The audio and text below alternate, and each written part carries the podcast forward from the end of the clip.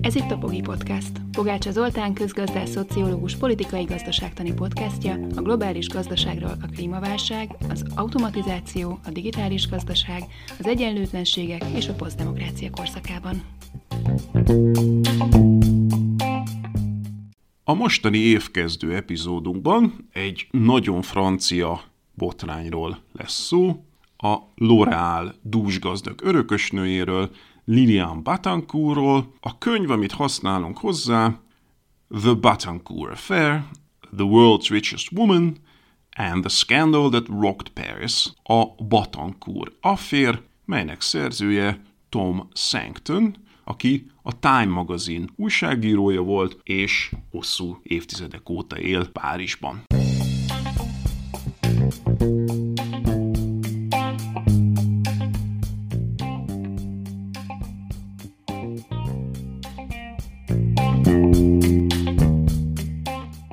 Gazdagok botrányai világszerte a közvélemény érdeklődésére tartanak számot, bár általában meglehetősen technikai ügyek, anonim számlákkal és csöndes hallgatólagos megállapodásokkal, melyeket füstös szobákban kötnek szürke öltönyös férfiak.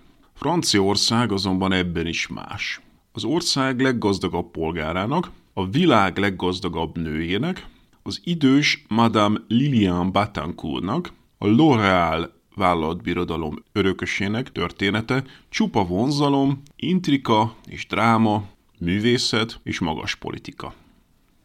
Lilian Batancourt 1922-ben látta meg a napvilágot Párizsban, Lilian Henriette Charlotte Schüller néven, a L'Orealt megalapító Eugène Schüller egyetlen gyermekeként. A vegyész 1907-ben bejegyeztetett egy sajátos, ólommentes hajfestési eljárást, ezzel indult a későbbi L'Oreal története.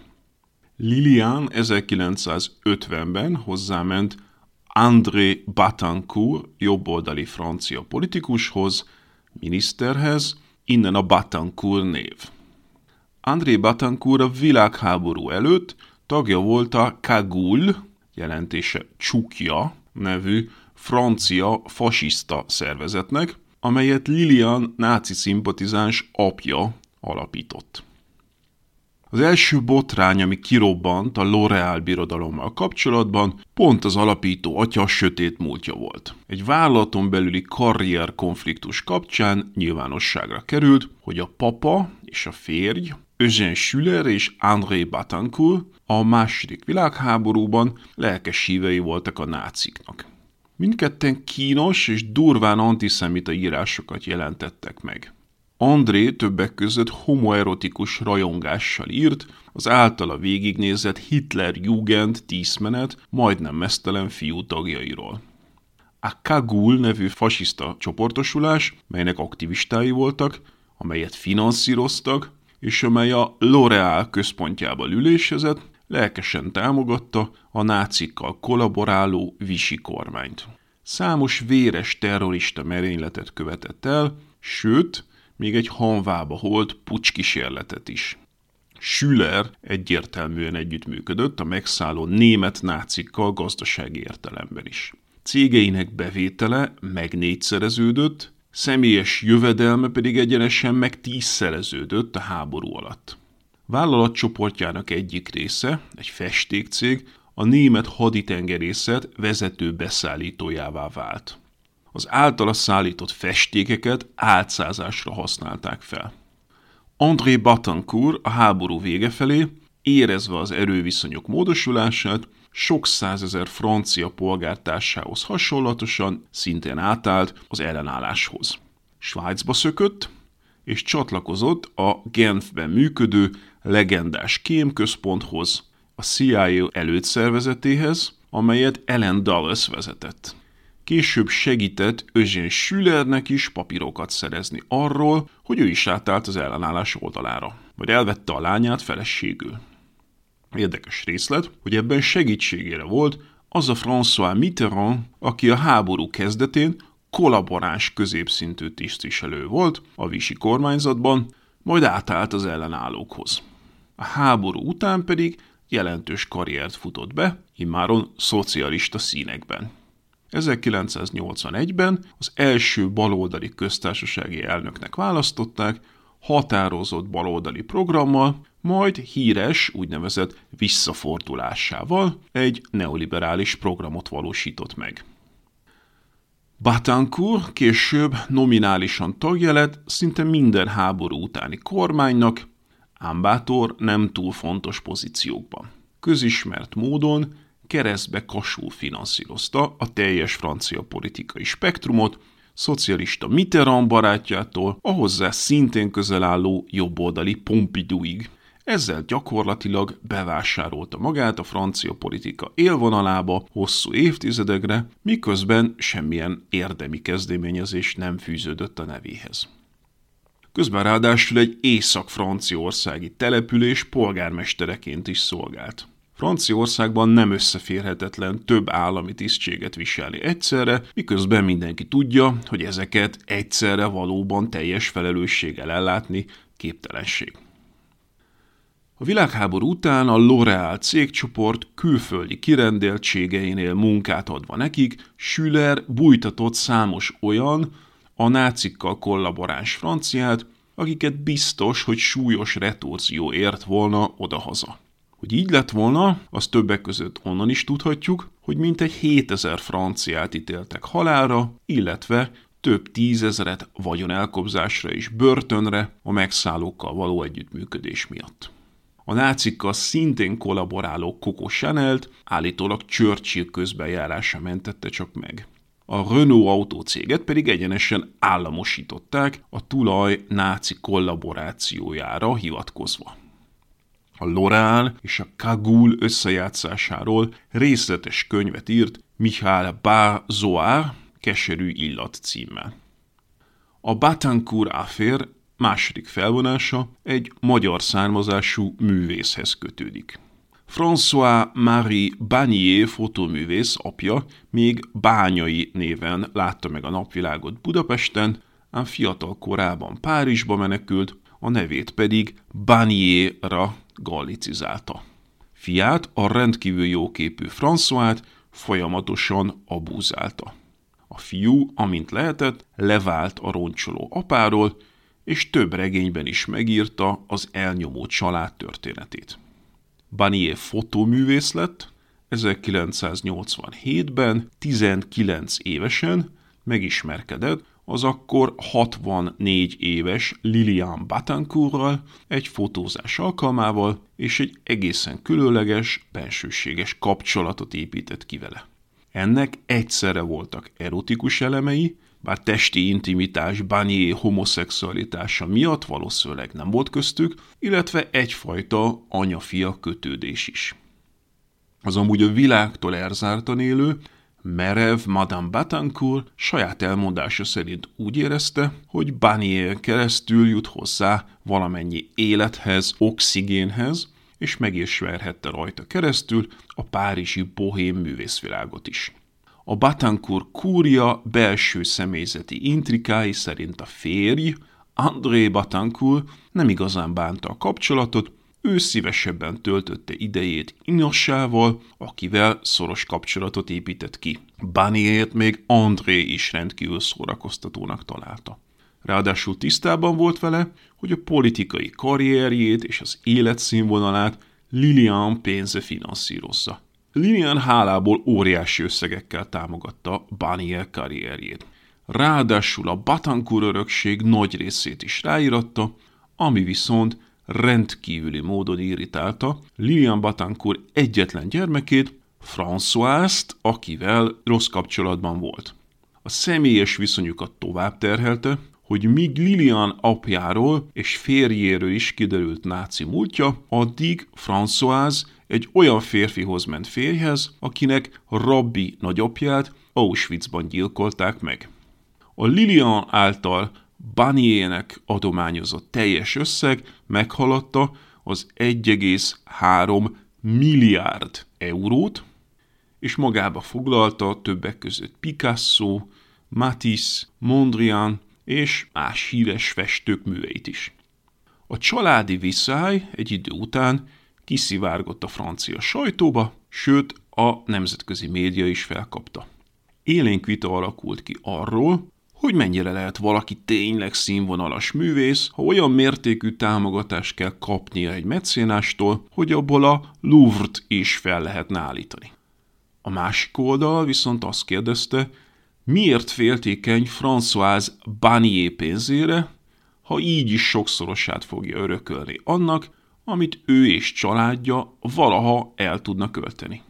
Országszerte nagy vita keveredett az ügyről, a párizsi fogadásoktól a vidéki fűszeresekig mindenhol ezt tárgyalták. Egyesek szerint a művész behálózott és kihasznált egy szegény idős asszonyt, aki egyre kevésbé volt tudatánál. Mások szerint a 30 milliárd eurós vagyonnal rendelkező Lilian azt csinálta vagyonával, amit akart, és ha egy hozzá közel álló fiatalemberre kívánta hagyni, ám legyen. Minden esetre lánya, Françoise beperelte Baniét, és hosszú jogi herce utca következett. A folyamatnak a közügyek szempontjából annyiban volt jelentősége, hogy Françoise bekívánta bizonyítani Lilian mentális beszámíthatatlanságát, ami miatt szórta a pénzét Baniel. Ha ez igaz lett volna, ennek következményei lehettek volna a későbbi Nicolas Sarkozy elnököt is érintő politikai korrupciós botrány szempontjából. De nem volt igaz, Lilian beszámítható volt. A rendkívül kártékony folyamat vége az lett, hogy anya és lánya kiegyeztek, Lilian pedig kiírta Baniét a végrendeletéből. Banié hirtelen elvesztette a remélt hatalmas örökséget, és sok évtizedes viszonyát is meg kellett szakítania Lilianna. Persze az idők során így is jelentős anyagi támogatásban részesült a dúsgazdag mágnástól. Azzal viszont, hogy a Françoise és Lilian közötti megegyezés egyik aláírója maga Lilian volt, Françoise elismerte implicite, hogy Lilian bizony jogi értelemben is beszámítható maradt. A földindulásszerű politikai botrány 2010-ben tört ki, amikor kiderült, hogy a komornyik titokban felvette a villában folyó titkos beszélgetéseket a madame és pénzügyi tanácsadói között. A komornyik saját állítása szerint egyszerűen féltette az állását a csengetett Milord sorozathoz hasonlóan belső intrikákkal teli házvezetés miatt, ám még az sem lehetetlen, hogy a pereskedő leányörökös bízta meg őt a kémkedéssel.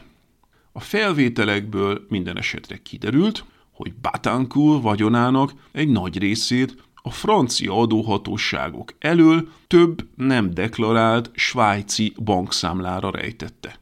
Ezen felül a szalagokon hallható egy beszélgetés Erik Wört munkaügyi miniszterrel, aki meggyőzte Batancourt, hogy felesége lehessen a vagyonkezelője. Ez sajnálatos módon egybeesett azzal az időszakkal, amikor Wört költségvetési miniszterként éppen a vagyonosok adóelkerülése ellen folytatott jól marketingelt kampányt. Ha még ez sem lett volna elég, Madame Batancourt még egy 30 millió dolláros adóvisszatérítést is kapott ez időtájt az államtól. Word pedig magára haragította az egész országot, amikor megemelte a nyugdíjkorhatárt.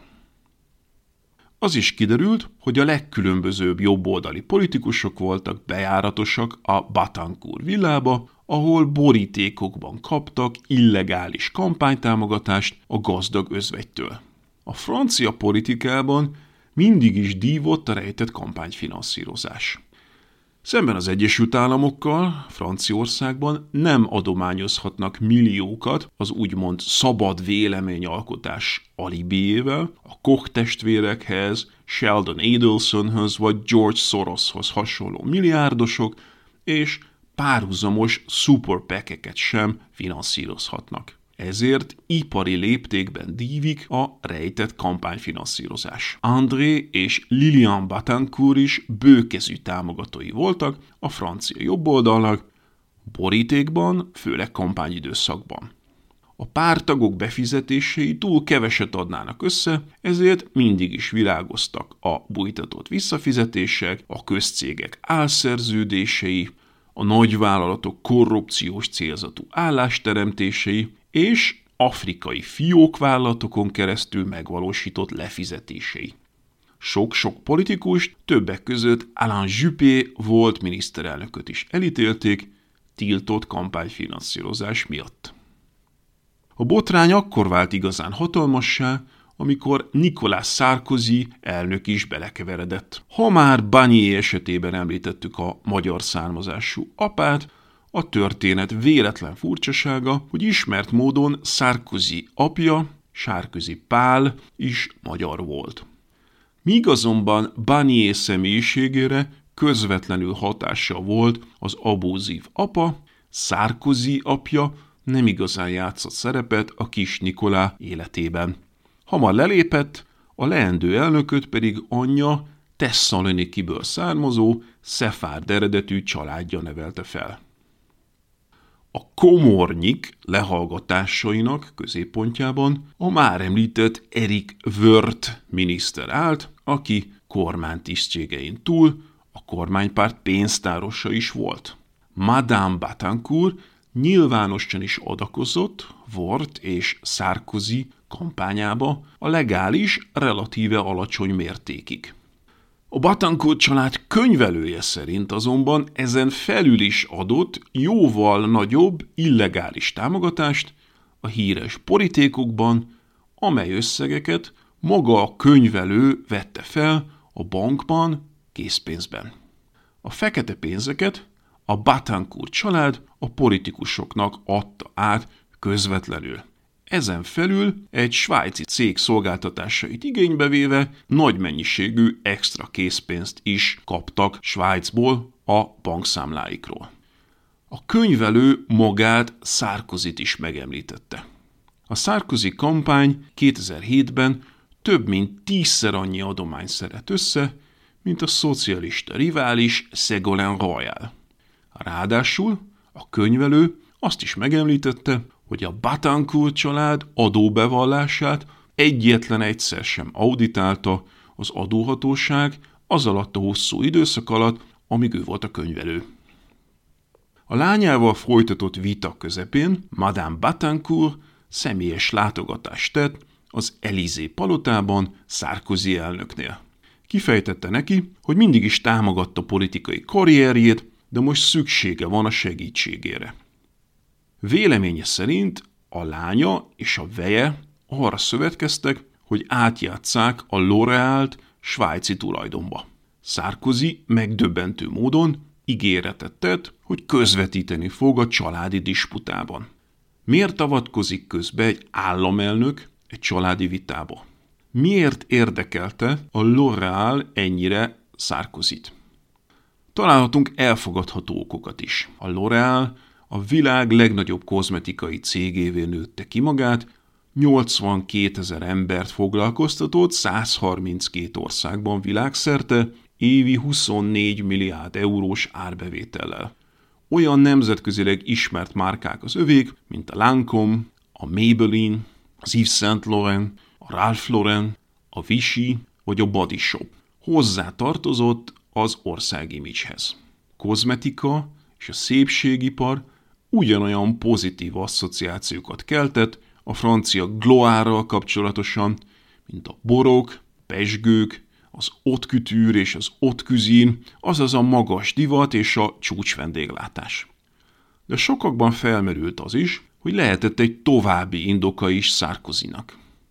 Ha ugyanis a Loreált eladják a svájciaknak, kiderülhetett volna az is a papírokból, hogy Madame Batancourt a fekete zónában támogatta az elnök korábbi politikai kampányait.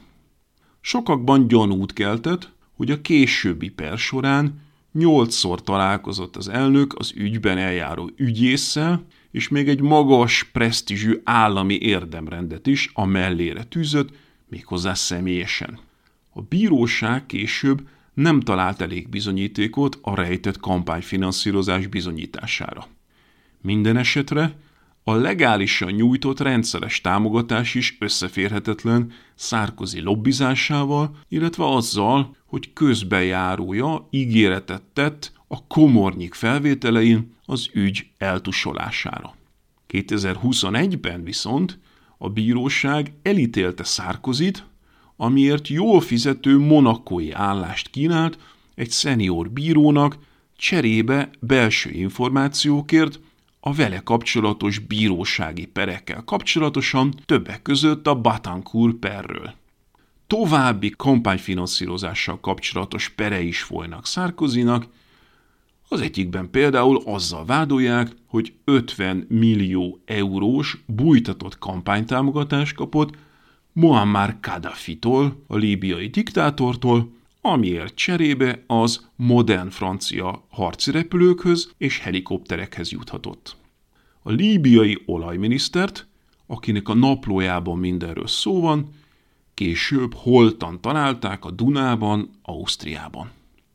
Szintén érdekes részlete a felvételeknek, amelyeket a komornyi készített, hogy kiderül, Madame Batancourt titkos bankszámlákat tartott fenn Svájcban, amelyeket szeretett volna egy másik adóparadicsomba, Szingapurba vagy Hongkongba átmenekíteni. Egy további kínos ügy, a Batancourt család privát szigete volt a Széseleken, amelyet a perzsa sah unokatestvérétől vásároltak meg. Mint a felvételből kiderül, a sziget menedzsere megzsarolta Liliant, mivel rájött, hogy a család a sziget tulajdonjogát szintén nem jelentette be a francia adóhatóságnak. Ehelyett egy Liechtensteini alapítvány nevére volt iratva.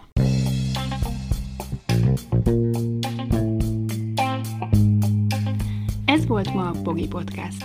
Ha vitába szállnál az elhangzottakkal, vagy témát javasolnál, keresd a Pogi blog oldalt a Facebookon. Ha támogatnád a podcastot, azt a www.patreon.com per Pogi Podcast oldalon teheted meg. Köszönjük! Ez a műsor a Béton közösség tagja.